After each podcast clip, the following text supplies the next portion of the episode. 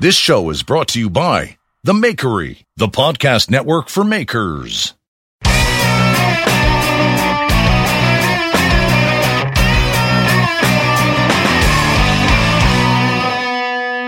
ready? Mm-hmm. Guys, welcome to the Full Blast Podcast. I'm Jeff Fader, and before we get into it with my good friend Jesse Savage, let's just talk about a little bit of little bit of business. Let's take care of it now because we're going to get into it. The first thing is is Axe Wax. Axe Wax is an all-natural food-safe wax for your axe, for your handles, for your knives, your steel, your carbon steel, your Damascus, your leather, whatever you got is all-natural food-safe. And if you put in promo code full blast ten at axe wax dot u s, you're going to get ten percent off your order. Uh, if you're in the U K, go to U K knife maker supplies dot com. He's taking to Full Blast ten. If you're in Australia, nordic edge dot com dot a u. Those guys are taking Full Blast ten, and um, knife maker, knife material dot a t uh, is taking Full Blast ten. So, guys, thank you so much, and thank you, Axe Wax, as always. Next is Total Boat, baby. Total Boat is uh, this really amazing company, and they they started out as a D I Y, is a boat builder company. It's a company for boat builders. They make epoxies and resins and primers and polishing compounds, and um, they started to realize that the D I Y community had a itch needing to be scratched. So they started to really work with a lot of makers like Keith Decent and Jimmy DiResta and Derek Vermalden and Keith Johnson and Keith Mitchell and uh, Ben Paik, Wobie Designs, to give uh, these use up the epoxies from um, for boat building for the maker community. I've actually been recently using uh, their high performance two part epoxy for laminating scales together. The uh, all the the dispensers are really uh, user-friendly. You, when you do a couple pumps, it's not just for like, you could do one knife scale for one, one set of pumps. It's really cool.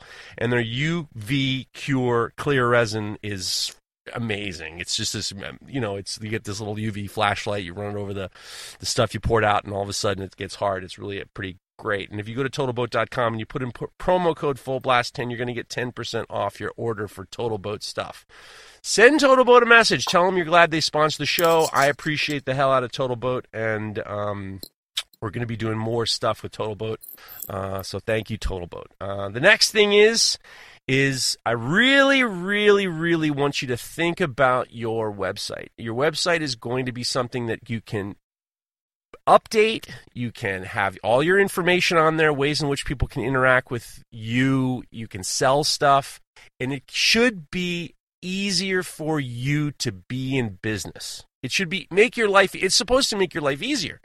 You don't want to have to do a million emails. You don't want to have to do all these D M conversations with people who just don't want your friendship. You can really maximize your time by having a good website. And if you go to a k interactive dot com slash full blast, Andreas Kalani will get you squared away. He's got twenty years of experience. twenty years of experience in design and marketing for corporations. He isn't just making websites for kids on the street. He's making he made websites and marketing for corporations before becoming a knife maker. Uh, he designs websites. He designs websites. He designs corporate identities, entire company branding. He does it, this is not. He is a professional. Before he made knives, he was he was he made. people's websites for corporations and corporate identities. He can make you a website that's mobile friendly, so you don't you could do you can fix everything from your website, from your cell phone, from your iPhone, your whatever. He gets you squared away. He designs. Uh, he's designed great websites for Steve Schwarzer, Mike Tyree, Charlie Lionheart, lots of other people. I, I cannot stress enough his experience, and he knows. But because he's a maker, he speaks your language. He's done stuff. He understands what you need. But he has the experience behind him and the resume behind him to make you a professional-looking website or fix your website. So go to a k interactive dot com slash full blast, and he'll consult with you and figure out what you need. He's actually very, very, he's been very, very helpful to a lot of people. So go take check out on what Andreas Kalani is doing. Um, it's terrific. I want to thank T R Maker. T R Maker is a company, in, I think they're in Turkey, and they make amazing G- grinding jigs, sharpening jigs, contact wheels, knife making equipment, supplies. I recently came up with a situation where I needed to have a little bit of consistency, so I reached out to them because I had heard about T R Maker, and I needed this grinding jig, and I was talking to a lot of guys. I, Florentine Kitchen Knives has been using them, and I know that a lot of other guys have been working with T R Maker, and I heard he has great a great reputation. So I reached out because I had a problem that I wanted him to fix. He had gave me an op- option, and uh, he I got one of his grinding jigs. And the grinding jig, and let me, number one, let me back it up by saying, the grinding jig is amazing. The grinding jig is beautiful. It's got this, uh, I guess, like this silicone bottom, so it slides across your work rest. It's super easy to do. There's tons of parts that make it smart and figure out ways in which you can put your knife on their bevel jig. You can on the bevel jig easy. But what is, besides the fact that it's well made, besides the fact that it's user friendly, the shipping was so fast. He put it into he put it into his uh, he put it into uh, he put a my logo on. He had it in the mail on Monday. I received it on Wednesday. The shipping is insane, and I've started getting, getting messages from people saying how great the shipping is, and his service is outstanding. So go to T R maker dot com and support him. He's doing a lot of great things for a lot of people, and I know he also sells stuff at Maritime Knife Supply.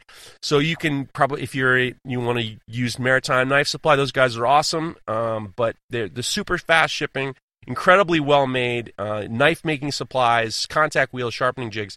Thank you, T R Maker. Go follow T R Maker, T R on Instagram, and tell him thank you for helping me out. I'm going to give him some help because he, you know, he was he was so great. And the last thing, the last thing, and we get into with Jesse, is I want to thank Broadbeck Ironworks. I've been working with Broadbeck for a number of years. And it is a great company. It's knife makers making grinders and other parts for knife makers. I got a hold of them. They got a hold of me years ago through Chris Cash, and I really, really appreciated the approach that uh, Ryan and Vince had. They sent me a grinder, and I loved it. I loved the fact that it was, I could use it vertically, I could use it horizontally. I love the fact that they have a ton of different attachments. And I really appreciate the fact that because they're knife makers, they kind of know what you need.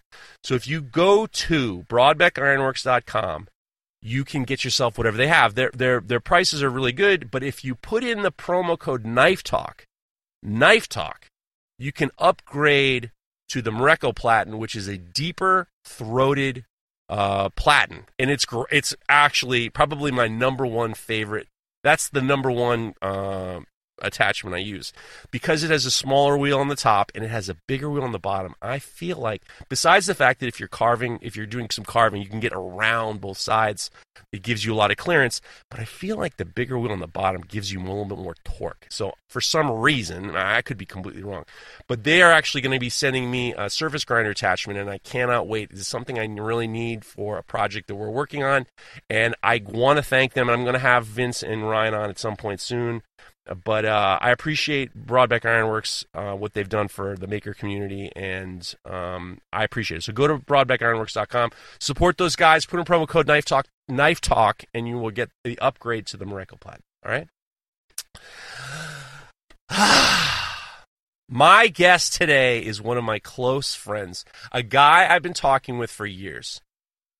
If when it comes to the history of anvils and blacksmithing and the history of of what we're doing as metalworkers and blacksmiths, it's hard to find someone with more information, history, and general passion than my good friend Jesse Savage. Jesse Savage Blacksmith on Instagram is also the co-host of The Blacksmith's Pub with with Rick Barter. Jesse is also a, an instructor at C M A, Center for Metal Arts. Go take a go take a class with him. Jesse, what's going on? Hey, how you doing, Jeff? How are you? Good, good. I, really... I wanted to mention that um, on your Total Boat ad there, remember we had, um, when we were demoing with the Modern Forge group yeah. at Maker Camp, Mike, you know, who uh, is the president, I guess, Mike Mills. Yeah. He came over and forged with me and uh, Keith Mitchell that night. Oh, yeah, that's yeah. right. Yeah, you were right there. He was. They're good people, man. They're yeah, really nice good guy, people. Super nice guy. They're really good people. I, I yeah. really do appreciate uh, their service. Actually, Kristen, who uh, is kind of I'm dealing with, she and I went to the same college. We were a couple years apart, but it was this. this you know, we both went to the same small college. Oh, that's right. I remember. Small, I remember. It's you a small world. It's such a yeah. small world. Yeah, that's crazy. I really wanted to talk to you because I mean, I had like this. How do you? How would you even say it? I, w- I guess I would say it was like a very remarkable and fitting time at the Center for Metal Arts. Yeah, of course. Yeah. And if I don't, I think just, you know, because we've known each other for so long, I just wanted to kind of like, and I had a great conversation with Pat, a great time with Pat Quinn at Center for Metal Arts. I felt like you're the person I need to talk to to kind of compartmentalize the concept of what's going on with the blacksmithing community and where we are and how important it is down there. Yeah, I, I mean, I don't know how, uh, I don't know if I'm the right person to answer that question, but um, I wanted to say that, you know, we met at Center for Metal Arts when they were in New York State. That's right. At Aaron Wilburn's um, That's right. class, yeah. That's right. Yeah. Well, it's, you know, the thing, that's right. We were friendly on, on Instagram before right. that. But, uh, but in met, person, yeah. But in person, we met at the Center for Metal Arts when it was in, in New York. And right. I have a, I have a real, like, I feel like I have a very, I had a long conversation with Pat, you know, on the podcast and on the, off the podcast. And I have a very, very unique, I probably have one of the more unique histories with the Center for Metal Arts, where I was part of the original, not the original, but like the last group that ran the Center for Metal Arts. Right. And yeah. when it was, when, uh, so basically just to give you a little history of it. So the Center for Metal Arts really started from uh, this family called the Macs, Ed and Rhoda Mac. And they had, I guess they were tool collectors in the, originally. And Ed was a really interesting guy. He was a welder, and he was just kind of like this adventurer. And he had like, I think he had a very romantic notion about everything. And then he started this company called New England Tools. And actually, if you're at the Center for Metal Arts, I think that there are a couple of anvil stands that still say New England Tool Company on it. Huh. And, um, you know, he started this blacksmith shop, and uh, I think it was like because he had so much collection. And I, I'm not one hundred percent sure, but he had this two-part thing. There was the Center for Metal Arts was in this old barn, and on the front, the front of the barn, it said, or, um, it said, I, how can I not remember? It was uh, it was Center for Metal Arts and Fine Architectural Metalsmiths. I can't believe I forgot the name of the company. So, Fine Architectural Metalsmiths, we did the the railings, and we did the kind of decorative ironwork and the, you know, fabricated railings and stuff like that. And then he had in the back, he had this room with a couple power hammers and anvils yeah. and stuff like that. It's almost like two separate buildings. It was two separate rooms, and I'm not one hundred percent. I I, I got I got to give the Max a lot of credit, because at the time there weren't a ton of places that were having classes. And the thing about the Max are Ed and Rhoda. Ed wasn't really a blacksmith, but what he did was, and I give him a ton of credit, and he's passed away now, and I have, you know, I have, you know, fond memories of being with Ed Mac, and I appreciate what he what he gave me ultimately. But what he did was was he what was just fascinating was he kind of like complimented his complimented his you know what the things he didn't do by bringing people in. So he. I don't know what the impetus was behind starting the, the, the school, the Center for Metal Arts. It might have been because he met with Uri Hofi, and then Hofi needed a place to be in the United States. I'm not one hundred percent sure. Right. But he would he would bring in teachers to teach blacksmithing classes. Ed didn't teach any blacksmithing classes. Mm-hmm. And I give him a lot of credit because he, like I said, he complimented the things that he didn't know. He didn't just say, I'm going to start this blacksmithing shop and I'm going to start a school. He brought in Fred Crist and all these and and uh, there, uh, uh, all these incredible blacksmiths to teach classes. And then on the other side of the wall was uh, the fabrication shop, the Fine Architectural Metalsmiths. And when I first got there, now we're talking like, you're talking fifteen years ago, pre-Facebook, right before Facebook. Yeah, pre, pre-social media in a lot of ways. There was... I had no idea. I was a welder in college. I mean, welder. I was an art welder. You know, that's right. not I mean, being a welder and, you know, being an art welder is not really being a welder. It's being like more like a hot glue gun person with a little bit more arrogance and confidence, really. Right. Because you have no idea, really. And I had no idea. My perception of what an anvil was, was we had an anvil at an old shop that I just beat shit on, but we didn't really understand anything about it. And then I had met, before I got to the Fine Architectural Metalsmiths Center for Metal Arts, I was I met this blacksmith in Queens, Tom Ryan, who ran the Koenig Ironworks, which was at the time black magic to me. I didn't understand it. So when I had the opportunity to get a, I, I was applying for jobs. We we moved up here, and then there was this job opening, and yeah. I just sent them an email, and then they invited me up, and I had this was when they were working on the gates to the Dakota building. This is when the the uh, the Center for Metal Arts was, or Fine Architectural Metalsmiths, had been given the job of renovating the courtyard gates to the Dakota building. So wow. I got in there, and it was like they had this these in- incredibly huge gates hung up, and they were working on it and stuff like that. And then when I, when they I, they offered me the job because I knew how to MIG weld. I mean, you know, big deal. Um, that's how I got involved with the Center for, you know, Fine Architectural Metalsmiths, and then they wanted me to, they wanted to encourage me to take the classes, and then Uri Hofi came, and that was my first experience with Center for Metal. Well, that's my first experience with blacksmithing. And, you know, without any understanding of that there were blacksmiths out there, they it, they they kind of got me involved with Habana, and they kind of, I never really saw anything other than what they were doing. What fascinated me was once social media kind of kicked in, that was the way, because I had no idea. I had no idea. And I know I'm talking too much, but that's, it It fascinated me because all of a sudden this was like this new thing. But then when you start to kind of understand where blacksmithing is and where it was. Right. I mean, blacksmithing definitely before, I want to say like Forged to Fire and the other T V shows that are out now, was a different environment altogether, you know? What do you, was, uh, how, how would you describe it? Not necessarily good or bad. I'm just saying it was, um, there was less people interested in it. Right. Um, and it seemed to be like a dated generation, at least when I got into it. You know, I definitely agree with you. Going from, you know, in Vermont when I started out and I would, you know, we would travel around and I'd knock on people's doors and, um, you know, try to see as many shops and talk to as many people as I could in the industry just to get exposed to it and see.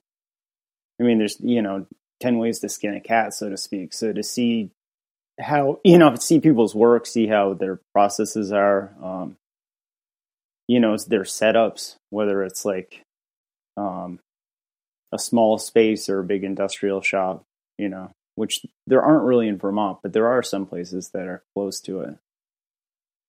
I guess for me, what got me real, I mean, I, I loved it.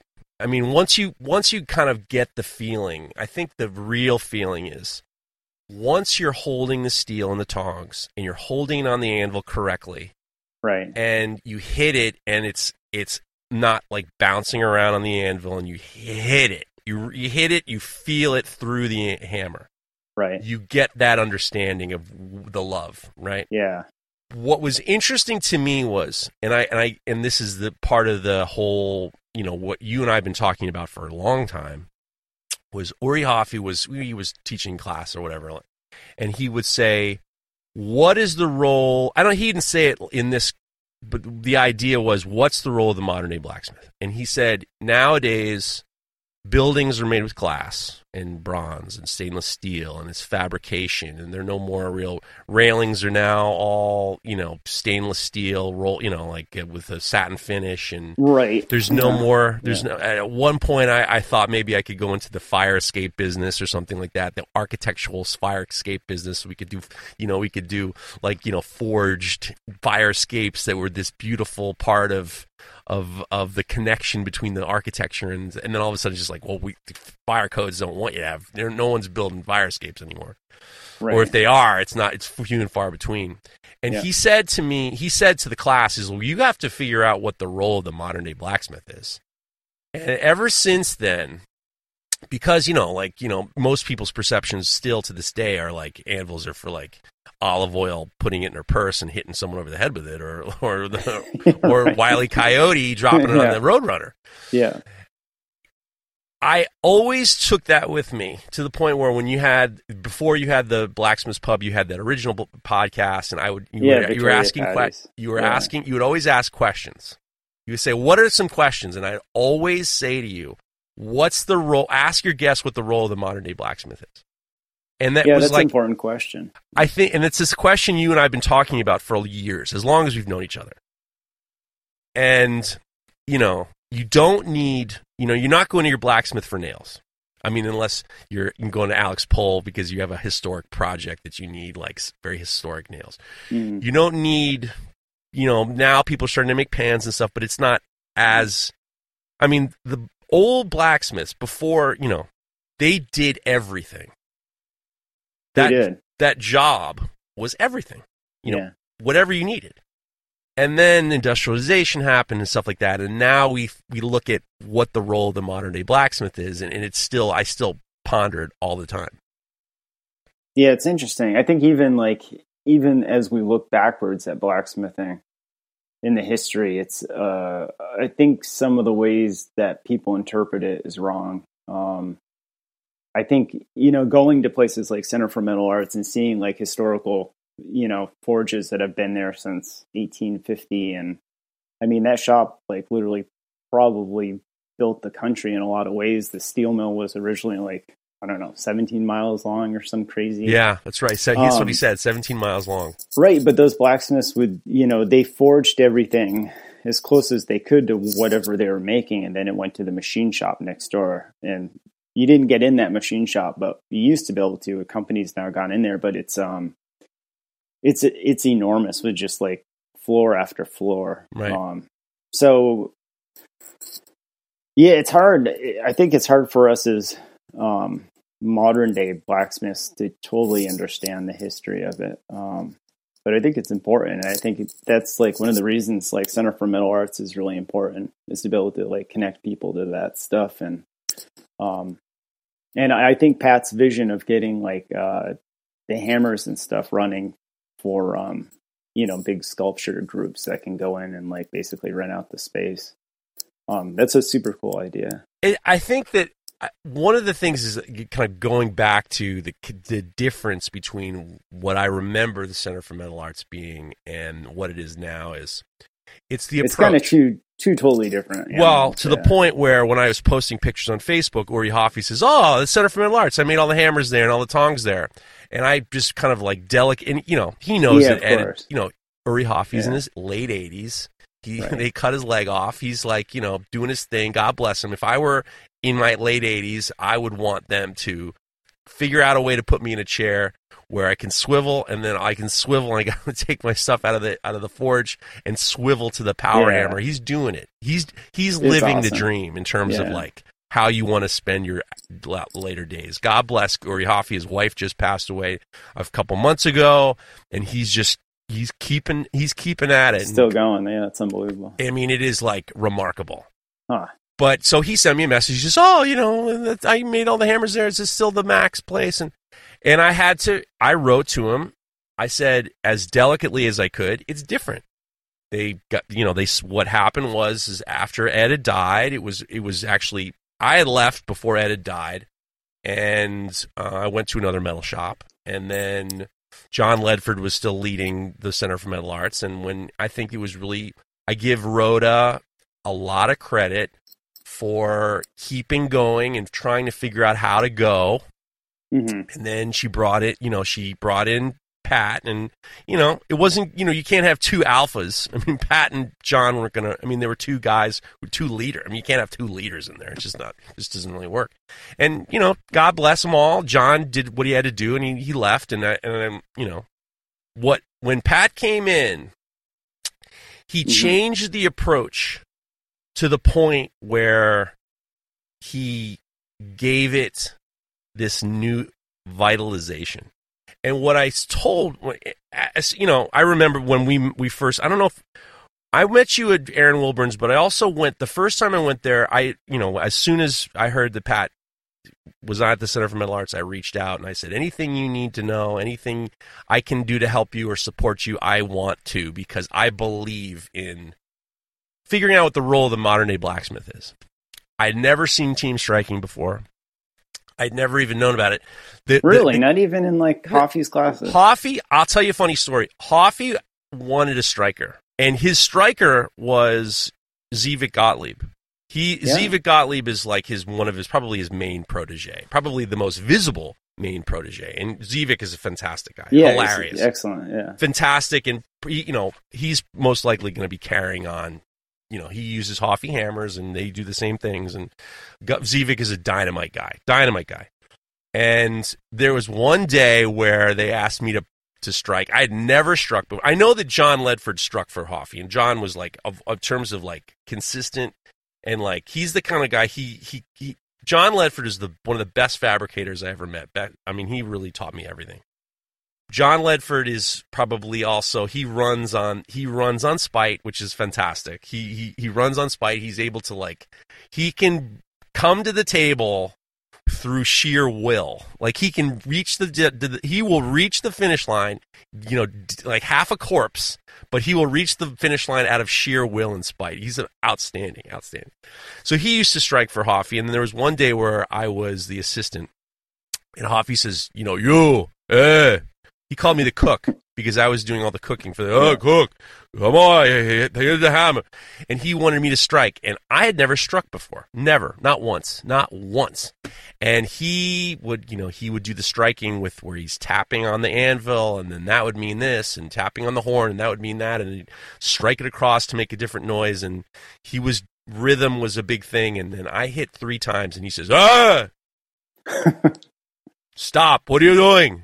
And he took the hammer away from me, and he gave it to John. He was just like, no, no, no. You're gonna. He thought I was going to hit him. Like, he was just like, this is not, we're not doing this. Like, he wanted me at a very high level. I had, that was the first and only time I'd ever st- struck before. So without any experience, without any being told what to do.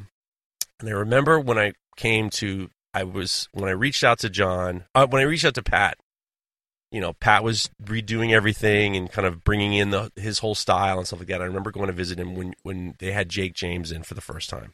Oh, yeah. And that that's legendary. The, that's yeah. the first time I met uh, John Arianni. Uh, that's the first time I met Alex Steele.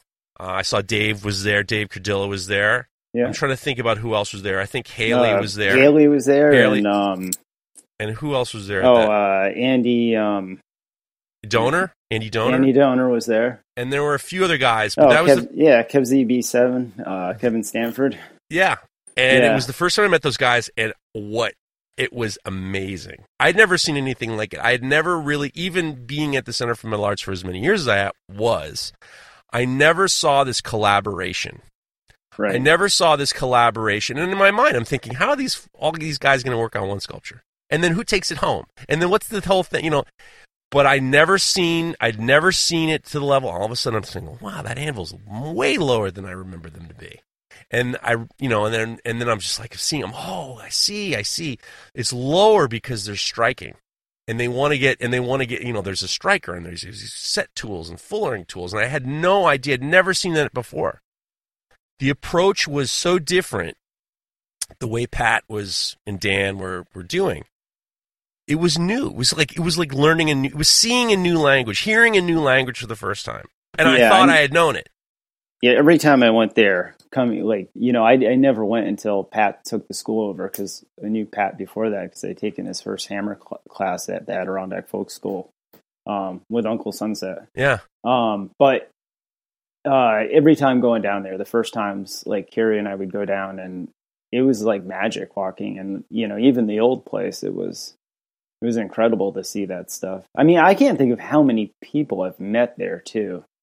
It was unbelievable. I mean, even even in the new place, it's even more so, like how many different people you meet that you may know online or you may not. Um, the sense of community around, uh, you know, what he's done is is really incredible. And it was... completely different in the sense that when the Max had Center for Metal Arts, I think that they were, I don't know what the direction was in terms of what they were trying to accomplish. I don't know what the vision was, even being there. I think that they were hesitant to have a lot of people there. I think that they were hesitant to have, and that's their own decision. Like, I have nothing bad to say about the Macs. I, right. I appreciate yeah. what they've, what they have exposed me to was something that has changed my life for the for the better, for the mm-hmm. better by a mile. Like, philosophically, what I've been exposed to being in blacksmithing has changed my life for the better. I'm a better person because of the Macs. It's just different. What they did was yeah. different, right? And well, I think like I don't want to like.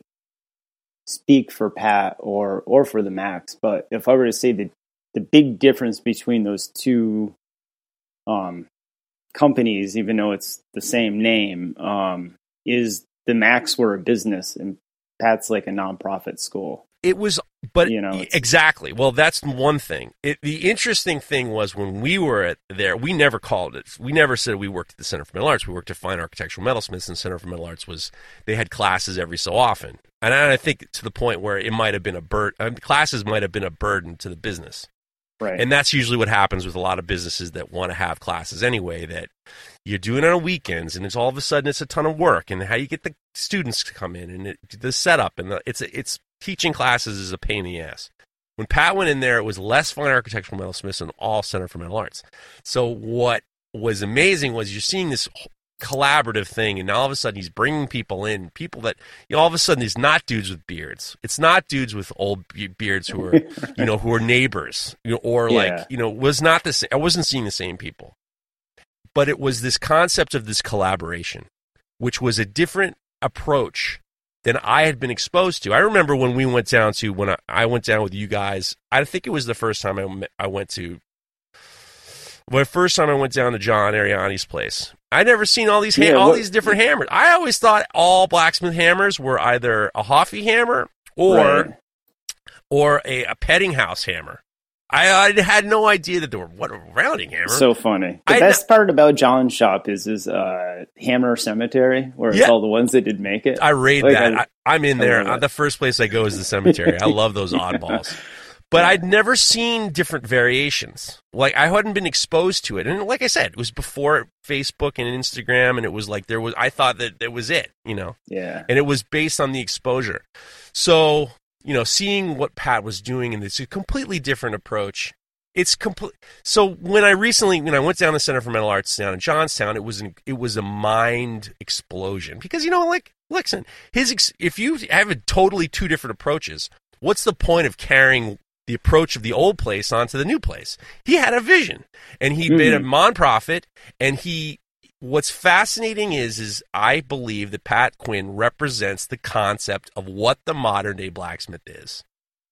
Yeah, because, I mean, go ahead. Not only that, but that that school, you know, the facility that he was able to get and where it is is um, it's got to be the biggest blacksmithing school in North America, if not the world. I mean, the only other place I can think that would be comparable would be that locomotive shop in um, Australia. I can't think of the name of it. No idea. Um, yeah, no there's idea. um, there's a huge industrial shop in um, Australia. I'll send it to you online when I look it up. Then you can put it in the show notes. But they, it's it was like it was a huge forge, big hammers and stuff. But they haven't resurrected. I don't believe. I don't. I haven't really followed them that closely, but I, I think. Pat's um, resurrected more stuff, but I could be wrong with that. What's in, what's what's the most impressive is when you go down to Johnstown. I mean, I always feel like it was meant to be for Pat because mm. his approach was already set. He had this idea of the community. He had this idea of the way he how his approach in terms of blacksmithing, which is a disciplined, performative action. Blacksmithing is not uh, it, there's there's the type of finesse and there's the type of thought and there's the type of discipline that isn't something that you can see or read about and know. Like there mm-hmm. is like there it's very physical, performative. I'm starting to think it's much more collaborative and performative than it ever was. What he did was was going down to Johnstown and finding this incredible space, but not. The idea is, is okay, you got a great space. Like you could get a warehouse and make a shop out of it. But right. he, it was, it was this industrial space that he was able to reconstitute, but not just strip it clean. He he activated what the the the the, the information and the approach that he already had, and he's just like incorporating it into what was existing in Johnstown at the Cambria Iron Company. And it's very like, I mean, it's not luck, it's not a coincidence. It's I'm sure that there was a lot of those forces behind it, but it just I've never felt more something being more appropriate. Yeah, I think it, um, the sense of the community there too. I think it's important for those families and stuff that had their families work, you know, in that in that forge and that steel mill. Um, I think it's I think it's important for them um, that that place exists. I mean, I know it is because a lot of those local people have taken like the classes, like Carrie and I have taught there. Yeah, um, and told us how much it means that. You know, to build a forge in like a place where their grandfather worked or their great grandfather worked. And what was that um, like? What do you think? What was that like when you were talking to the students? And by the way, once in a while, your your your mic is hitting your zipper on your. Is it okay? Yeah, it's all right. Trying to keep it up. It's all right. Um, um, what was that like talking to those students? What were those when the students came from Johnstown? All right, so if you if you you don't want that we're talking about, go listen to the Pat Quinn episode. I think it was two ago. And then you get the idea of what Johnstown was and, and what the Center for Metal Arts is now. So you have these students come into the class, and what was their what? Tell me what they felt, what they were telling you when they when they came. I think it was just really moving. I think it was like none of them had forged per se. You know, there's there's some that had like some experience, but it wasn't about.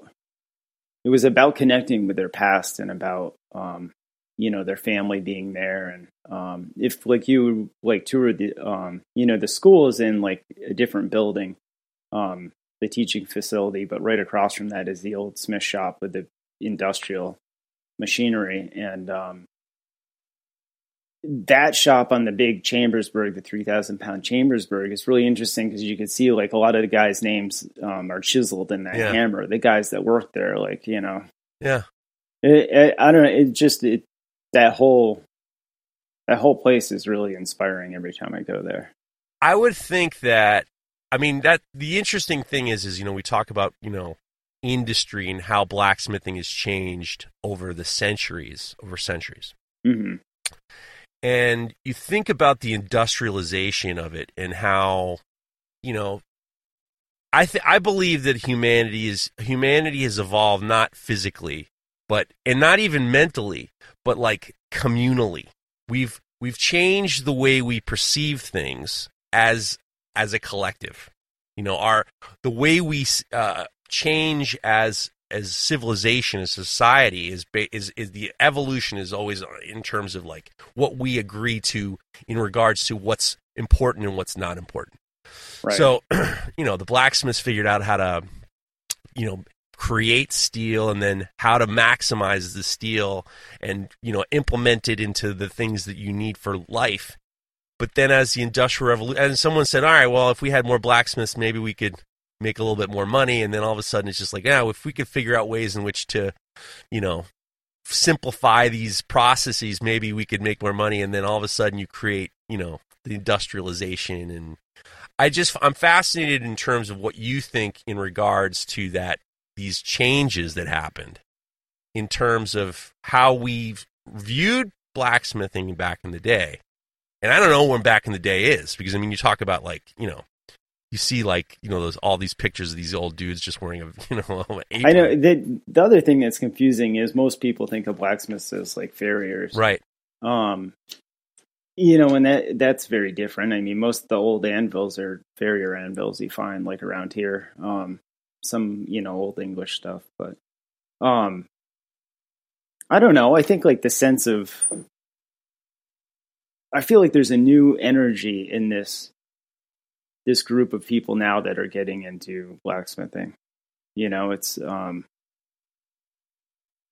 I, I don't know. It's hard to explain. Like all, all I can say is I've met people that have, I don't like, been in business with it their whole life, or it's it's just a it's just a job, so to speak. And then I've met people that have like kind of found it later, and it seems like the people have kind of, that kind of found it later. It's been somewhat like a second coming of Christ. It's like this, you're really, um, you're really just driven by it. You know, it was for me when I first got into it, it just, it changed my life. I, I appreciate the fact that you said that, because I see it to me as a, as a personal philosophy that I've used now. And it is, I've said it not on, you know, podcasts, but it is closer to being my religion than anything else. Mm-hmm. Like it's a spirit, it's like, it's not it spir- a spiritual, it's, it's a mindset. It's a mindset that once you kind of click into it, it isn't just about posing with a fucking hammer in your hand and swinging and pretending because the camera sees you.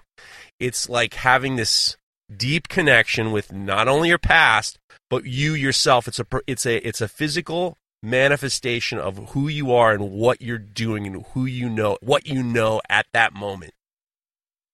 And what's interesting is is thinking about what you just said in terms of like this, this new coming, this new people used to do it as a job.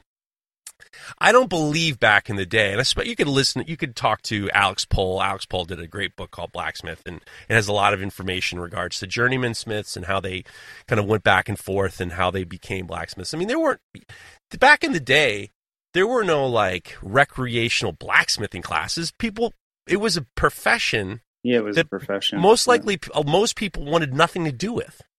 Right. And then, you know, it was hard, and it was hard to get into the guilds. It was hard to get into these, you know, it was, you couldn't. Well, it was like, family, family dominated, you know? I mean, um, especially like in my, um, my mom's side of the family, like the Smiths from Scotland were all blacksmiths, and they, um, you know, there's a whole tradition there of, of that ironwork. You know, and it's still there today. So everybody named Smith yeah, came a, from the concept smithing, of a blacksmith. Yeah, came from the blacksmith, a metal worker of some sort, whether it's a tinsmith or a a bladesmith. I mean, I don't know how many bladesmiths they needed on the outer islands in Scotland, maybe. But um, so were they was, named? Their their last names. Well, it used to be like. Did? The history of names and stuff, like you were, in, at least in the um, English realm, like if you were, you had a name, it was usually because you were from an area. You know, you might be like so-and-so of like whatever, you know, Hill. So that's your last name is Hill because you're from that right. area. Um, or Smithy or Potter or um, you could think of all the different, um, you know, trade names that, you know, we know now. Um, And that's how that stuff carried on. But it wasn't necessarily because like they had names per se like that in our in our sense. I mean, if you think about the name Smith, it's synonymous. People make jokes about the fact that it's the most synonymous name with like almost anonymity. You sure. know, you know, you, you you know, you have this John Smith is this the most anonymous name of all time because the name Smith is such a you know, synonymous name with millions and millions, billions and billions of Smiths out there, and came from, clearly yeah. came from kind of that concept of smithing. But I yeah, mean, I, go yeah. ahead. No, I was going to say in like my family that like the Smiths have, um, uh, I have like all the Gaelic names. So they, you know, they, you know, as the Brits came in and kicked like my family out over to uh, Canada and then down on that side, um, they changed from like only speaking Gaelic to French, French first, then English. But they, you know, obviously, um, they had to pick English names, so to speak. So the translation of like the Smith name to the Gaelic, I can't think of it off the top of my head. Um, but you know, their names were a lot longer too, because they would carry the different generations down through. So you might have like five different names, huh. you know. And and you know, being a being a the, having the in the business in your family, you're not bringing. You know, you, basically the idea was is like we've changed, our minds have changed in terms of, you know, there were no classes, right? You couldn't just like say, hey, listen, you know, I'm going to go for the weekend, I'm going to learn how to forge a whatever. No, so, I think the coolest thing was yesterday I went down and saw um, Kevin Mulholland in like the shop where I started out at Vermont Forgings. Um, And I hadn't been down for a while. It was overdue. Um, I used to spend quite a bit of time there, but I went down yesterday, and his um, his grandson, who's now ten, I remember when he was born, um, Kevin goes, you got to see the table my grandson made. I was like, a table? Like, how old is he? He's like, he's ten now. And I'm like, okay. So we went out and looked at this, and he, his son had like fabricated and made this entirely steel table, like beautiful welds and everything. And I was like, that's cr- at ten. Amazing. So family tradition. That's like his son, um, has gone on to be like a, a huge welder. Um, I don't even know if he welds anymore. He has like a bunch of people that work for him. Huge company building, like big steel buildings and stuff like that. But, um, and his daughter's a full-time blacksmith, Molly. Um, so yeah, it's cool with the family tradition stuff. It's easy to see, like, and understand it, maybe looking at families like that, where it's like, I kept looking at that table yesterday and thinking, how cool is that? It's like at ten years old, that kid's going to be able to basically provide for himself for life in theory. Yeah. If he wants to keep going, you know, if he wants to stick things together with metal, you know, it's, but there's like, there's, there's, I mean, I think present day, mm-hmm. there's more satisfaction with people who go out to learn forging and metalworking as a hobby. Yeah. And that's how you kind of create that spiritual awakening. You know? Yeah, I think it's important too. It's like, um, a good example is like Lee Morrell, um, who's the president of uh, Abana. Um, his son, Justin, great guy. And uh, Justin grew up like forging with him from when he was really young. And then Lee sent him to work with other blacksmiths once he turned, I think, eighteen or something. He spent like, you know, I don't, I don't know how long, probably a few months, you know, jumping around to different smiths and seeing how different people did stuff. I actually so. have that interview. If you oh, go, you do? Oh, that's right, because you did interview him. I interviewed Justin, yep. And if you want to listen to the Justin Morrell interview, Justin is also the president of the N E B.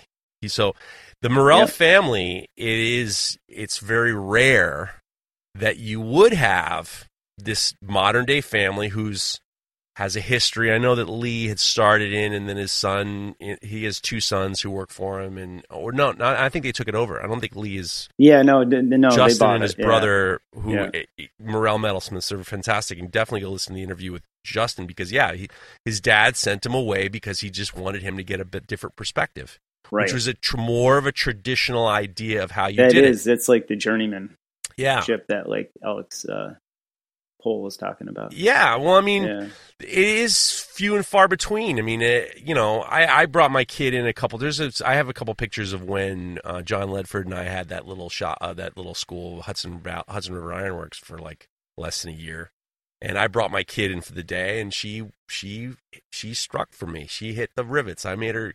We made a mustache. We made a mustache that I ended up sending to my friend John. Um, Jonathan Porter. So Jonathan Porter oh, gave nice. it to his kids because his kids yeah, wanted a cool. mustache, so he sent it to him. so but um, you know, that is something that like I have never, you know, my kid, I wanted her to be on her own. I wanted her to make her own decisions. I wasn't about to like, if she would have shown interest, I would have fostered that interest in her being in metalwork, but she doesn't need that interest. It's not for her. Yeah, you know, my daughter, um, who's eighteen now, is going through the structural welding um, certification at the wow. tech center here. Um, she just got OSHA certified. Um, but she's, I, you know, I, she did come to the shop quite a bit when she was younger. She's, is that what she wants to do? I, I don't know. I think she just, she was good at welding. Like, she used to come out to the shop more when she was younger and, and fool around. And, um, you know, I thought, I felt like she was better than I was at it. I've never been a, the greatest welder. I've been, you know, you got to have a really steady hand, and uh, she, I thought she was, she was really good. Wow, that yeah, it is interesting how we see people and how we find our interests and stuff like that. I think, I think nowadays, and it, it was interesting in terms of teaching, is finding, you know, finding t- in, t- in terms of blacksmithing in general, bladesmithing, blacksmithing is nowadays, because there isn't this. You know, there was this huge gap. There was this huge gap in information, and it wasn't something that you could really, I mean, you know, I, I was trying to think this morning when I was walking the dogs, the last kind of big, well-known, uh, I'm trying to use the right terminology. I'm sure I'm not coming up with like blacksmith, American blacksmith, not necessarily American blacksmith, but like somebody who made a name for themselves in terms of... Well, I think like the person that changed it, like modernized it in the sense that we know it and took it away from... I mean, you could you could say Yellin, but I think the modern day person might look at more like Francis Whitaker um, and kind of what he did and um, like the early days of Abana. And um, Yellin was the name I was going with. Yeah, I was Yellin, come up with Yellin. Yellin for me is like is, he's somewhat a spiritual saint. Like that's that's the work I really like. That's the work I want to strive for. Um, yeah, he was he's really amazing. In um, your mind, what do you think Samuel Yellin did for the modern day blacksmith? So um, if you don't, just well, he brought you... over from Poland, you know, his. his skill level from, from Europe. And um, even though he went to school, or did I actually have some Yellin stuff in front of me? Um, he, is, he attended uh, arts and crafts school where he studied drawing crafts and became interested in blacksmithing. That's eighteen ninety-two. Um, but anyways, he, he had studied with somebody over there and then came to the United States and to uh, Philadelphia. Um, Yeah, he was a, he was amazing. I mean, he did stuff for like uh, the National Cathedral. Um, he did a, a bunch of stuff in Washington. Tons of in Princeton University. If you go to Princeton University, there's tons of his stuff there. You go down yeah. to Wall Street. He's done a ton of stuff down at Wall Street. Yeah, there's um in Philadelphia actually. If you buy his uh, his biography, there's a list of all his job sites. So I know. Um, When my dad lived in Philadelphia, I ran around the city with the with the book trying to hunt hunt out his old ironwork, which was really cool. It was really sad to see. Um, a lot of people had like painted over it over the years, you right. know. And he used to send his crew around, and they would just linseed oil everything once a year. Really? Yeah, pretty and crazy. Fred Crist ended up running the shop. Fred yeah, Crist. I know. We had him on the podcast. And we know. tried to get him on for like, we had him on part one, but it was like, it was tough to cover everything that guy did in an hour. Fred, Fred um, Crist is, I, I tell you what, I said this a million times. Fred Crist is, my mo- my modern day Fred Crist is John Arianni. John Arianni yeah. is, when I look at, I love Fred Crist because Fred Crist made the decision to be a modern day sculptor, but with classical forging, like he does the classical Samuel Yellin style. We're going to talk about he that does, in a second. Yeah. And he's able to kind of like make that connection between being a modern artist and the love for the traditional stuff. Yeah. And, and John Arianni has always been my modern day Fred Crist. Oh, he's a uh, there's a connection there. He's a master of fine arts. He's a master of fine arts, and he knows how to do the traditional shit too. So to me, I was thinking about Samuel Yellin. I'm glad you said it because it made me feel like I'm not an idiot. And we could talk about, you know, uh, uh, Francis Whitaker too, but Samuel Yellin, to me, what he did for blacksmithing was he brought in, I've been talking a lot about lately about the humanity. And what Samuel Yellin did is, if you look at his work, and his work is super duper, at the time, the Art Deco style, Art Nouveau style, which was lines, but also like biological things and having this contrast between shapes and, you know, sharp lines, and then, you know, like the the biological world. Fred Crist, I mean, not Fred Crist, Samuel Yellin was able to create these contrasts between faces and and and flowers, but these repeating patterns, and he kind of like was able to create something that you couldn't do with lathes and machining. He mm-hmm. created something that was very ap- applicable to the modern day design at the time, and he beca- he brought that. He made blacksmithing intrinsically important to the design of modern day America at that time. And I fe- yeah, I think like his the big thing I always liked that he said was um, the best place he has to sketch his ideas. Um, this isn't word for word. Was um, with the hammer and the anvil. However, yeah. but at the same time, if you look at imagery of his work, you see the de- the, the details, but you, you also do. see the humanity. You see the imperfections. You see the imperfections. You see the humanity of yeah. this was not made on a lathe. No, and he left it there for a reason. Yeah, I mean, he can make perfect scrolls. Why are they? Why are they all different on this one thing? But they match up enough where you look at the whole piece and you don't see it. And then all of a sudden you you walk close and you're like, oh, there it's everything is like really unique, you know. To me, this is the this importance. And actually, when I was when I had Lynn Ray on, he was talking about when he worked with uh, Peter Ross.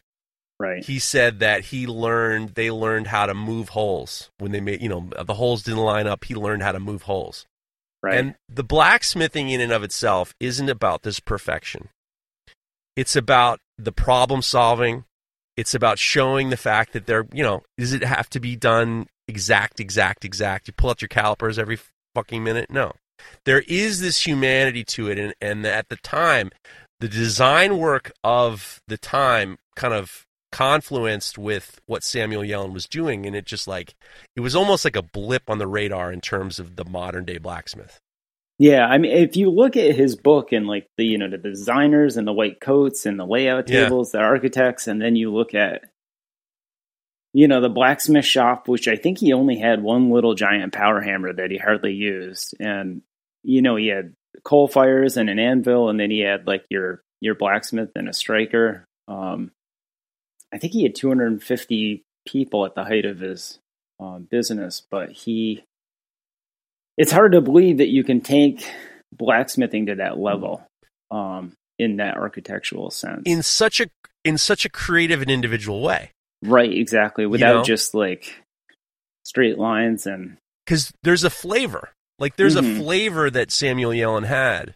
That you know you could go to a fabrication shop and let's make a railing, and then I want the spacing to be this, and I want you to use five eighths round bar, and right. use a cap rail, and you use this and that and the other thing, and then you don't have a flavor. We used to call those spaghetti railings because you just kind of churn them out.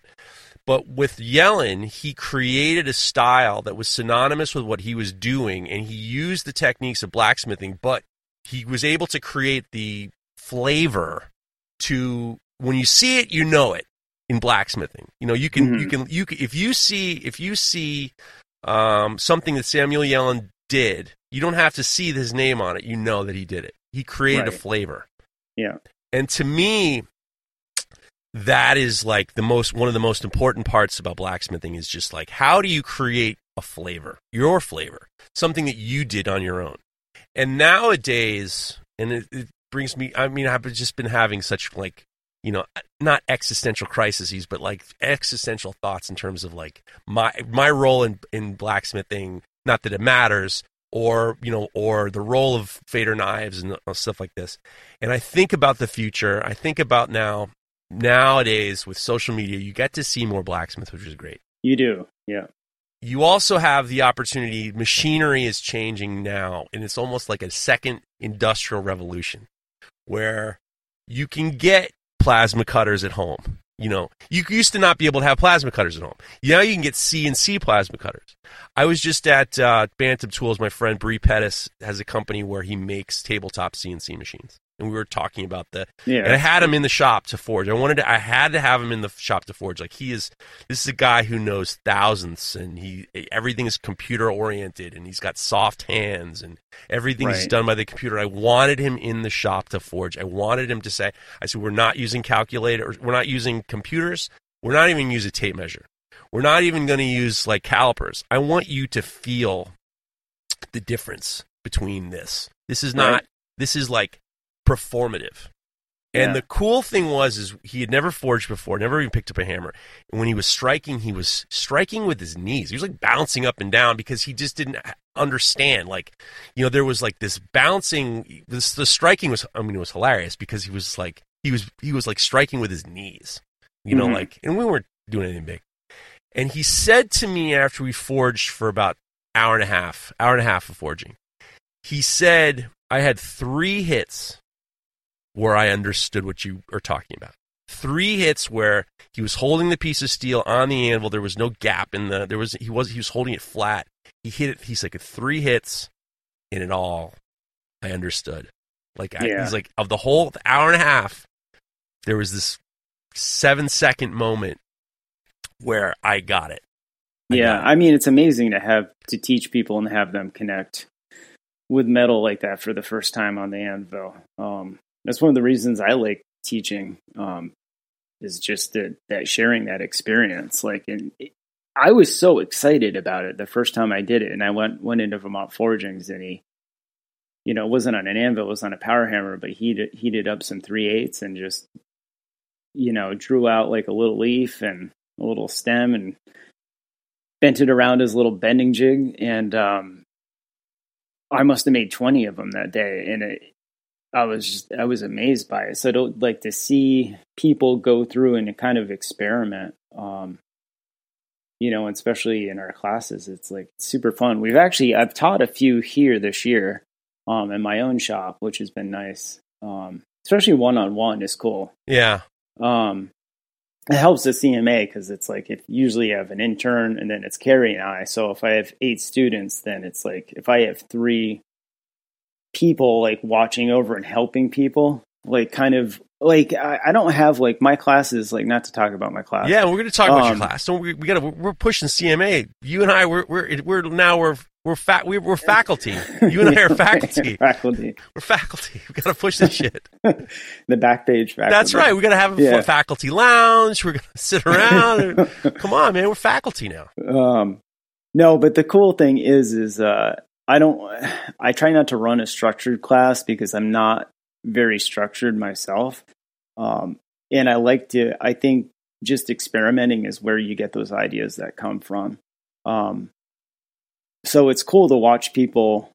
I try to give them like sample ideas, like you can do this too. And then somebody always pushes it. You know what I mean? It's like, you could taper this, and then can you twist the taper? I'm like, you can, but your rate of twist is going to change a lot. So it's, um, you know, how do you control that, that rate of twist, you know, just in beginners and stuff, it's really cool to watch people experiment and, um, and learn from it. I, I mean, you got, and it's the only way to learn how to forge iron is to push it around and see what happens. Tell me, bring me back to that day you were in Vermont Forgings and you did those ten leaves. What yeah, it, do you think the feeling was? What was the feeling you were just like, I need to keep doing this? I was just like, this is like, it changed my life. You know, I don't, I, I say that and I don't know if it would have hit me so hard coming out of a gas forge, but coming out of like a, a coal forge with like a live fire that you were also like controlling and tending. Um, it was just a magic that I could never explain, you know, other than, you know what I'm talking about. Yeah. Forging, I, you know, I think about that all the time because it is something that's like, it's when you get it, I'm, I'm, I start to think about it more and more and more and more, people's motivations and people's approaches. And I'm starting to think that the psychological, it's a cycle, it's more of a psychological endorphin. It's like an endorphin that you get. It is, yeah. But the endorphin doesn't come from the physicality. I think that the endorphin comes from, like when Bree Pettis hit that that seven seconds, and he, mm-hmm. that seven seconds, those three hits where everything moved and it didn't rattle around, and he felt comfortable with the material in his hands, and he had this degree of discipline that he was forcing upon that steel because he was holding at that moment, he was holding it right. And that moment he was using the technique that I asked him to, to do. That moment he was on the right part of the anvil. And that moment, and I, I think that I be, truly believe that the endorphin comes from the psychological uh, feeling that you're doing something correctly, and the physic, and you see the physical manifestation of your performative act. Sure. And it gives you a degree of satisfaction because you're not uncontrolled id. You're not, you know, you're not, you know, just, you know, o, you know, A D D. You're not just someone who makes excuses for themselves. You have this very, very spontaneous, but, you know, controlled act that you see the, the remnants of your humanity. Mm-hmm. And yeah, I think that that's very, I think it's probably one of the most important things as a human being you can do, is to see the fact that you, what you've done matters. Yeah, it's, it's a tough one for everybody to, to struggle with. It's like how much, like I, I said said before to you that, you know, in the beginning, I wouldn't stamp my name on anything because I was like, what is it, what do I matter, you know? Um, but, you know, my father actually wound up getting me my first um, like name stamp, touch mark or whatever. Here's um, here's what I wonder in regards to your those ten leaves you did. Part of me thinks it's because you could do it repetitively and it wasn't a mistake.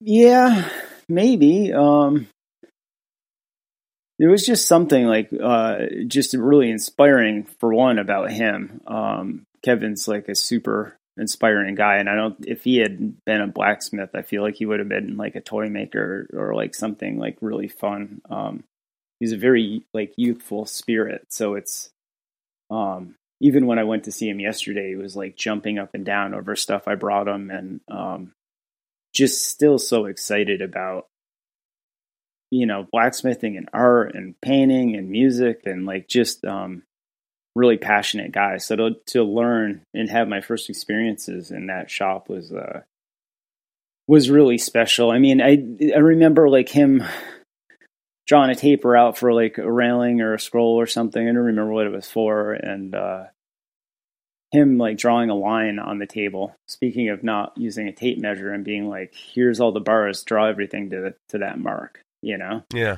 Um, which sounds like easy. Oh yeah, I can do that. But it's like, if you pull too much metal, if you don't use enough, and you got to be consistent, everything's got to kind of match. And um, learning to think that way instead of like, uh, you know, making things out of like wood um, was my only uh, comparison. It was so different, and uh, metal is so much more forgiving in a lot of ways. I remember that reminds me of, I remember we were doing some pickets back in the day, and John Ledford told me to draw out some long tapers.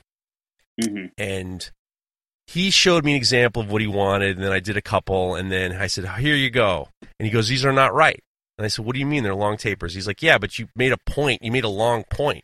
You didn't make a long taper. So the t- your your point is only the first three inches of the bar. I want the taper right to be seven inches long. I want you to start this taper back here. Don't make a point and just like, you know, that's right. Not the same thing. There's There are these like these moments of just like understanding of, of where things are and how you get there. But I remember him being like, dude, this is a fucking taper. And he's like, no, that's a three-inch point. I need a seven-inch taper. That's right. Different, completely different. I want your I want your cross section to be tapered the whole seven inches, not the first, the last three inches. Right. I think that even like you could even go and say on top of like that, t- learning how to forge those ways that that we did. Um, I feel like.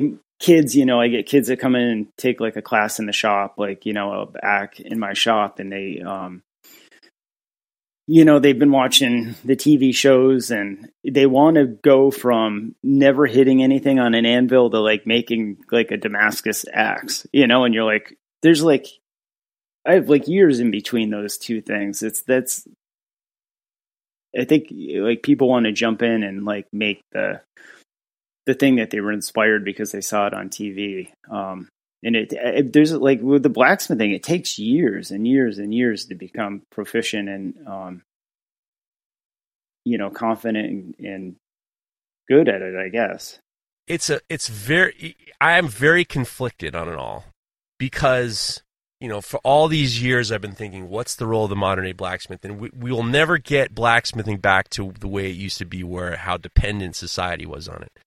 How do we get people through the door? Well, Instagram is really great because Instagram lets you see other people, and you can be inspired by other people. You can be inspired by what Pat's doing. You can be inspired what Cliff and John are doing. You can right. try to you can try to see. I know that um, Ben Snur saw the dividers that uh, Peter Ross oh, made, right. yeah, and was, he was inspired crazy. to try to make them himself. And I tell you yeah. what, I had a lo- nice long conversation with Ben, and Ben was just like, I reached out to Peter Ross, and I asked him if he, how he felt about me posting the, the, the progression board I made, and Peter Ross wrote back, and he says, I have, go ahead, because the way you do it's not the way I do it. So it was very right. much along the lines of, but it was this real, it's this great moment of seeing the, the being inspired to be better.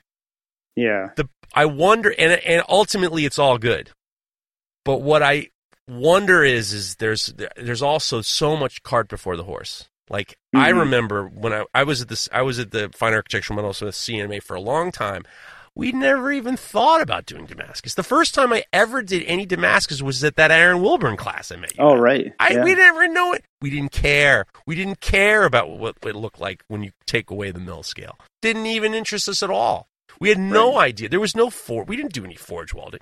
I think we did forge welding once with Peter Hapney, and it wasn't working because the their gas forges were not getting it hot enough. I made mm-hmm. a I made a fireplace poker with Peter Hapney, Spark and Bark. Did you really? I, that's where I bought my Little Giant from. Was from him. Spe- you remember, do you remember when they were Spark and Bark? No. It was two. It was Peter Hapney, another guy, and they called themselves Spark and Bark, and they were just doing like, you know, these forging classes. And I, I remember seeing like forge welding. What do you need to do that? We have a M I G welder. What do we need to for- yeah. do any forge welding? And I definitely felt the need of like not having the need to do forge welding. I had no interest in doing the, the Damascus. It didn't really interest me at all. And I feel as though I ha- I'm conflicted in terms, and like to the point where I don't make my own Damascus. I mean, I have a few bars I tried.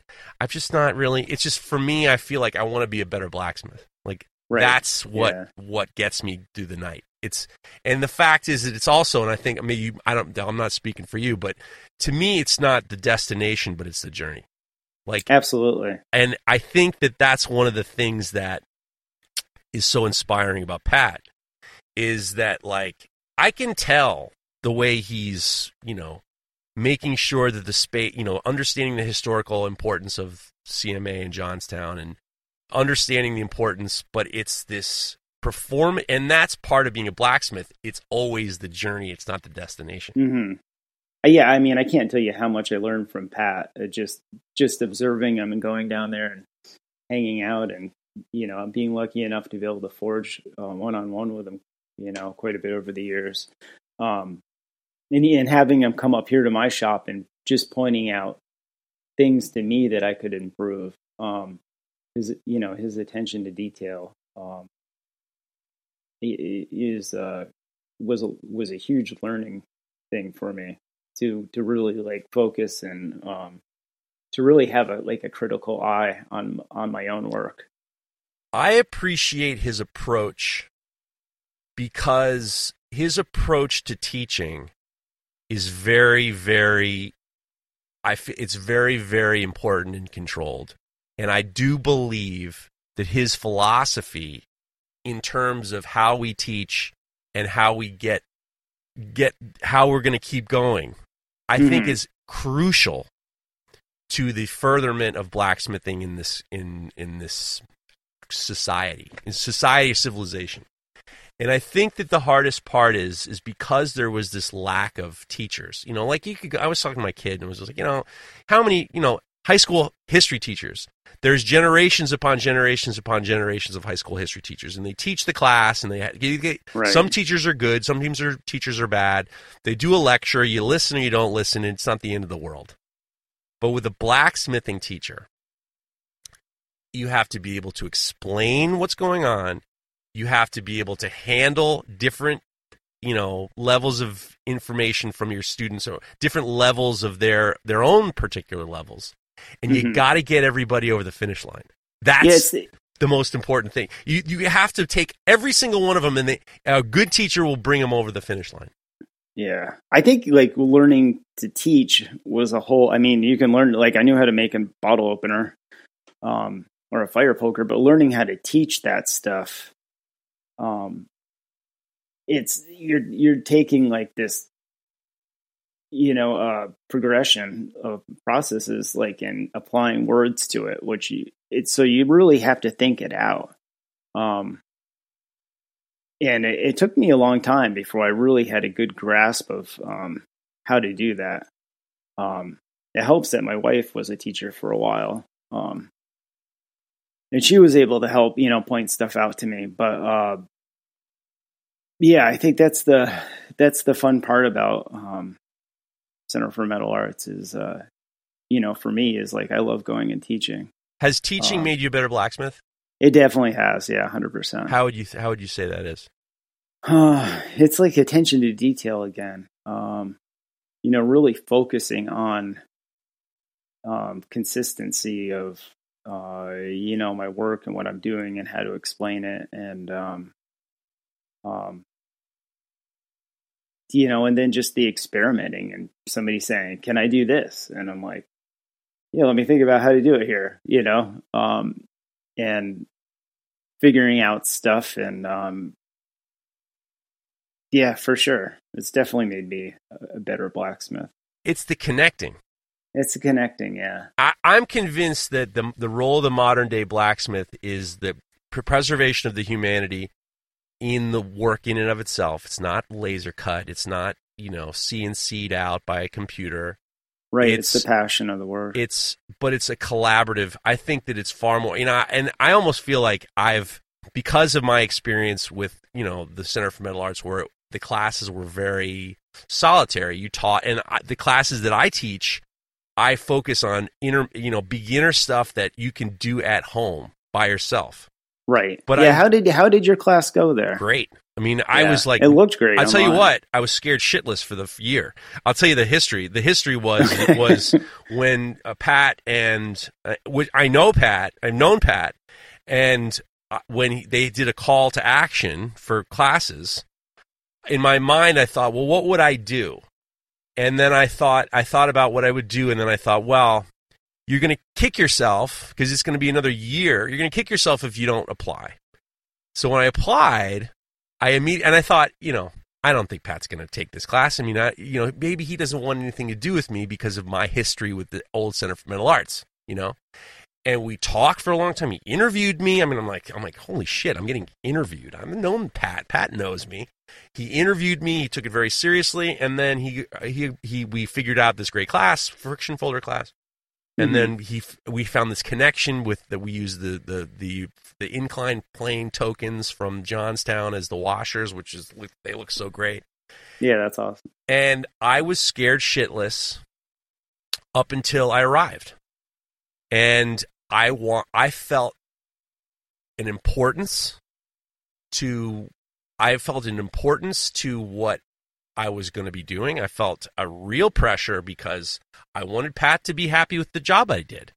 I was really, really concerned with, as always, the role of the modern day blacksmith.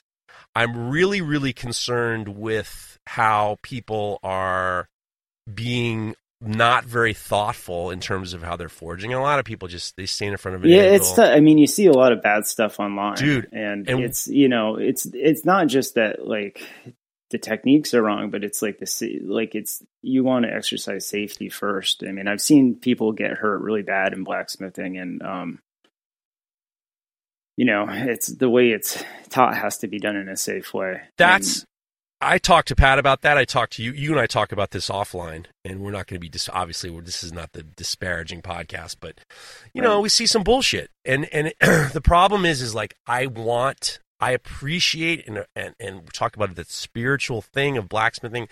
I carry it on such a high regard that I want to do it justice. I don't want to be a bullshit artist. I don't want to do what my dad used to call people a poseur. He used to say people are posers. There's a lot of people out there who are posers, and or he would say poseur. He was such a fucking asshole. Poseur. He's a this guy's a poseur, and I feel very strongly in regards to that. And I really was like, I'm going to over prepare.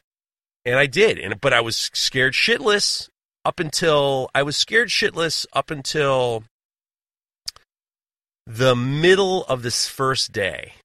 I wasn't as scared shitless because I got through because I had to. We also had to do your demo. Yeah. Well, the demo was the demo was was you know I, my eyes were like you know frosted over, and I wasn't seeing one hundred percent straight, and I was just like, and then I started overthinking things, and it worked yeah. out great, and the, the guys yeah. had a great time, and I connected with you know guys who had never picked up a hammer to guys who were you know probably better bladesmiths than I am for sure, and it was this great connection, and I, I really had a great time with Pat, and Pat and I had a lot of really good conversations, and he and I have, you know he and I have kind of grown as friends, and and and and I I went away feeling that this is this is the most important.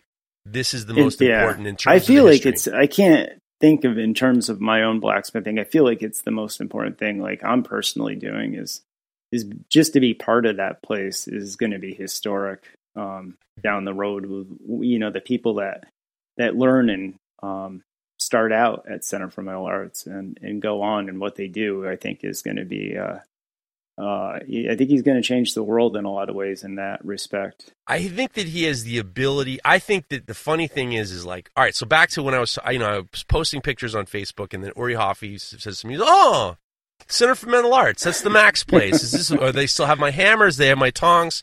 And I really wanted there to be this, I wanted to be very diplomatic about the situation. Right. And when I went to the Center for Metal Arts, there's a picture of me, there's the Ellis saw that I spent years using. Mm. There's two power hammers that I spent years using. They had the, the TIG welder and the MIG welder. Those were the two in the in the in the classroom. Those were those were my TIG welder and MIG welder at my station.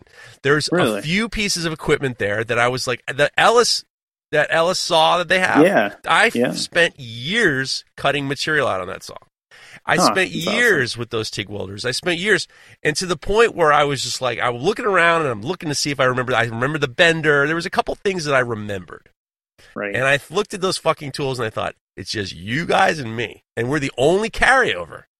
And I thought, and I appreciated the fact that Pat uh, was able to accept me. You know, I appreciated that. I took, I took it as a real honor because, like, there was no ca- a lot of carryover. So what I wrote back to Uri Hofi was, well, you know, it's different now. They have the name, and I said it in a very, very diplomatic way. The, what Pat's doing is different. It's just, mm. it's not the same. It's not the same right. place. You know, if you really kind of look at it in regards to not only the approach, but you look at the tools, it's, they have a couple tools there and the name, and that's it. Because the yeah, approach the is totally name. different. The approach, right. the concept, the thoughtfulness, the importance is... It's different. Mm-hmm. And I I feel this is probably, you know, we're, you and I are both, we're about to turn forty-nine. We're both to turn forty-nine pretty soon. Yeah, let's not talk about that. you, you, Jesse and I are like a month apart. We're both like, oh, we're the old guys. Yeah. It's fine. But yeah. but I don't, I think at, at this age, I think that being a part of the blacksmithing world still and being a part of what Pat's doing is probably one of the most important, it, besides my business and my family and stuff like that. Yeah, I think sure. it's probably one of the most important things in my life. Yeah, absolutely. And I'm honored. Yeah, I think, yeah, it, it is a huge honor to be part of that place. And, um, yeah, it's just, it's, it's, it's really, uh, really amazing. And, um, if anybody hasn't gone, they should, you should definitely try to book a trip. I know they're going to do, when's their demo? Sep- the September seventeenth is the Cam- the Cambria Iron Conference, September right. seventeenth. And I'm just going to do, a, I know you got a hard out, so I'm going to, I'm going to, I'm, we're getting, we're going to wrap this thing up. Okay. So Cambria Iron, they have, you, if you want to listen to the uh, Pat Quinn episode, we can talk about it, but they have this giant three thousand pound utility hammer, one of like five. And this one is the one they've restored. This thing takes five people to work. You have a driver, you have somebody operating the tongs, you have somebody operating the crane, you have the blacksmith. What they're going to do is do a giant all-day sculpture. This is the role of the modern-day blacksmith. The role of the modern-day blacksmith is to make sculpture, kind of, or be collaborative. Be collaborative and work as a team. So Pat got a smaller Chambersburg that has the same operations in the research facility, which is amazing. And they practice the approach. They practice the building of a sculpture. So this year they have Zach Noble coming in. He's going to design a sculpture. They're going to figure out exact, kind of not exactly, but they're going to figure out the movement. They're going to figure out who's going to drive the machine, who's going to drive mm-hmm. the power hammer, and how are we going to go, and where's the fuller is going to be. And this is not open die forging. This is using different fullering tools and stuff like that. They're going to practice on this smaller maquette on this Chambersburg that's the biggest goddamn thing you've ever seen. But when it's up against the generationally uh, giant, monstrous three thousand pound utility hammer, it's like, you know, yeah, you haven't of, seen it run yet. I have not seen it run. No, I have not gotta, seen it run. You got to go for it. But this this conference is important because it's about the it's about the potential of bringing these yeah. things back. It's about the history of Johnstown. It's also about the the future and the history and the future of the communal aspect of mm. what blacksmithing is. And if you and you don't have a lot of opportunities, I know that there are a lot of places that have these giant utility hammers, but but they're not really open to the public in terms no, of I watching mean, I've them got go. two down the street in my local town at the G E factory that, like, I've heard everybody talk about that works there, but I've never seen. I know what the hammers are. They're all the Erie hammers. But yeah, it is incredible that you can get in to see equipment like this, because most industrial shops, you know, wouldn't let anybody in. Yeah, the general just public. For the, just for the insurance. Yeah. Just for the insurance. But this right. is going to be great. September seventeenth, definitely go. Definitely follow um, the Center for Metal Arts on Instagram. Go check out their classes. I, I know I just got the message from Courtney that I'm going to be in the two, – I'm I'm back twenty twenty-three. I, they, I I was honored. I'm honored. I got. I have a class in September. There's a couple slots open for the friction folder class. Uh, Jesse's got. Cl- uh, Jesse's going to be teaching at the Center for Metal Arts too. Go check out his bottle opener classes. You're going to do some forged fireplace pokers too. I am. I'm going to do. Uh, we're doing like a like a weekend where it's like, I think Saturday's a bottle opener and Sunday's fire poker. That's going to be great. So, which is cool, because I haven't really taught the fire poker yet. I've taught like a. Um, like three private classes out back where we've done them. So I've kind of got down a system of like how to teach it. So it's a good one-on-one class, or even to take both if you want to come in for the weekend. I would um, definitely suggest, if you guys are going to get into blacksmithing, don't be a poser.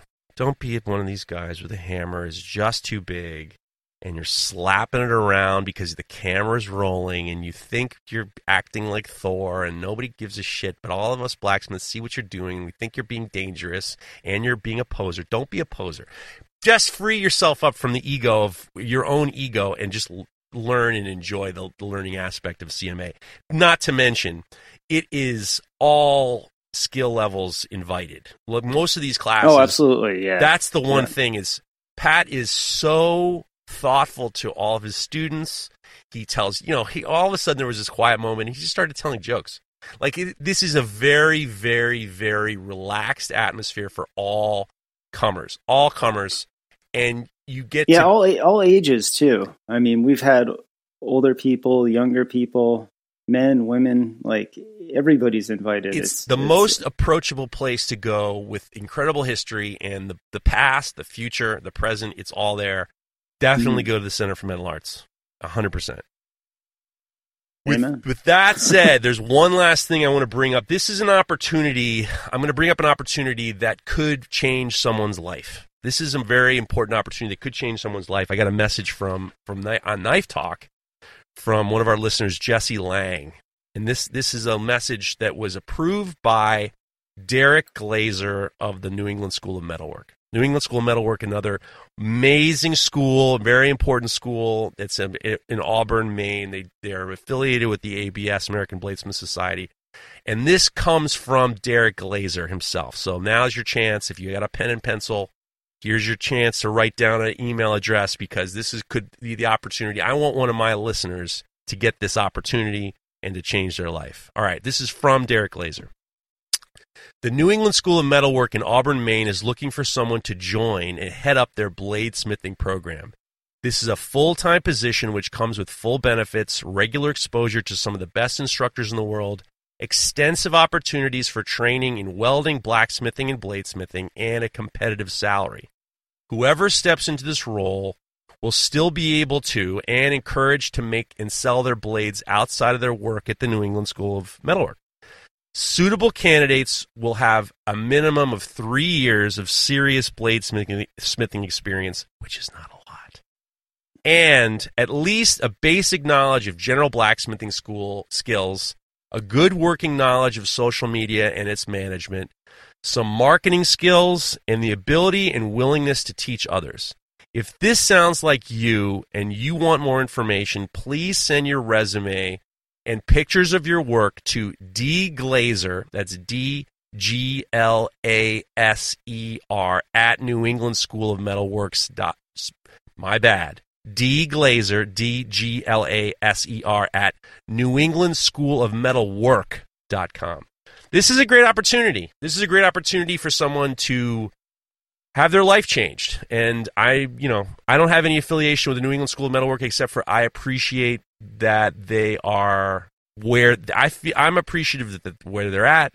I'm appreciative of their, they're still tr- teaching. I appreciate their importance to the bladesmithing community, the blacksmithing community. You could be the next Nick Rossi, ladies and gentlemen.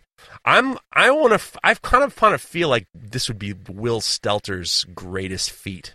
But you don't have to be Will Stelter to do this. You got to be. You got to be capable. You got to be capable. This is a great opportunity. One of you guys, go over there, send a message to Derek Glaser and say, I want to. I want. I'm ready. I'm ready to be your fucking guy. So that's something. Public service announcement. I feel very strongly about the blacksmithing community, bladesmithing community. I am a married man with a family and a business. I can't do it, but I, I would consider it. If this was, well, I met my wife twenty-five years ago. I don't know, if I was seventeen, I don't think I would have been able to do it. Jesse Savage is one of my close friends. I love talking with you. I love texting with you. I love getting your, yeah, it was great your feedback. And I'm looking forward to the future. I'm, I know I'm going to see you at least at Maker Camp in October. Yeah, well, I mean, hopefully John will have something soon, too. We'll yeah, hopefully down. John's going to have something. We'll have a Modern Forge meetup or something like that. But definitely go follow Jesse, Jesse Savage Blacksmith. Um, he's uh, just a wealth of information, just a terrific guy. And uh, go follow the Modern Forge guys, you know, John and Cliff and and Carrie. Carrie is such a huge part of Jesse's, you know, the blacksmithing school. Uh, the teaching and stuff like that. Go to the follow the Center for Metal Arts. Go send a message to Pat saying, I want to be involved.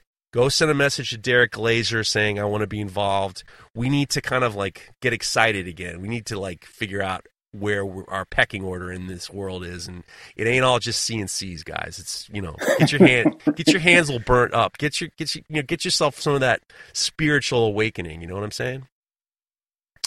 Jesse? Thanks again. You're the man. Yeah. Thank you, Jeff. All right, guys. We will see you next week. If you like this show, take a look at our other shows made for makers just like you at w w w dot makery dot network.